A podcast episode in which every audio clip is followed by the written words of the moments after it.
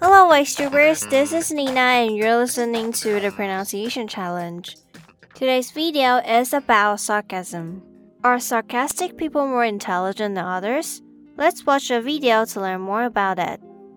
And today's sentence is After they had simulated or recalled a conversation, they were given three tasks to measure their creativity and another to measure how well they could think abstractly. I'll say slowly again.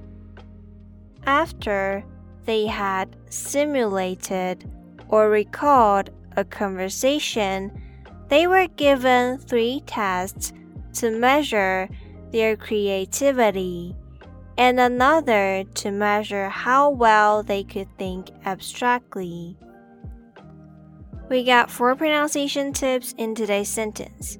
The first one simulated. Simulated. Simulated. As I pronounces C, C, and Mu pronounces mu, mu. Simu, simulated, simulated. The second one, measure, measure, measure. The S in this word pronounced as z, z, zher, measure, measure. The third one, creativity, cre, a, t, v, d, creativity. The first T pronounced as t, t, and the first I pronounced as e, t, t, and the second I pronounced as a, v, tiva. And last, the second T pronounced as d, d, creativity, creativity, creativity.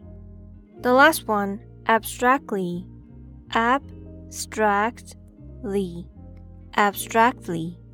The second A pronounced as a, and CT pronounced as kt, kt, stract, abstractly. Moving on to the vocabularies. The first one, simulate. Simulate is a verb and it means to do or make something that looks real but is not real. For example, this machine can simulate conditions in space. The second one, recall.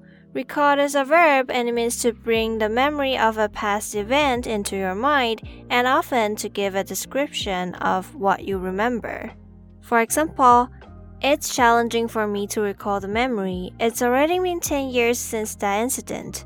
The last one, abstractly. Abstractly is an adverb and means in a general way and not based on particular examples.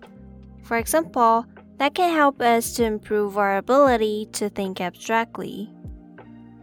Alright, that's all for today's episode. It's quite a surprise that being sarcastic can actually benefit ourselves and others. Maybe you can try to make a sarcastic joke with your friend next time, but be careful not to make your friend mad or it could backfire.